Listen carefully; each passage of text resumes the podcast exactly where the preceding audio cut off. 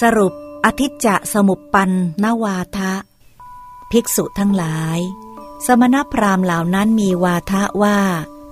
อัตตาและโลกเกิดขึ้นเองไม่มีเหตุปัจจัย บัญญัติอัตตาและโลกว่า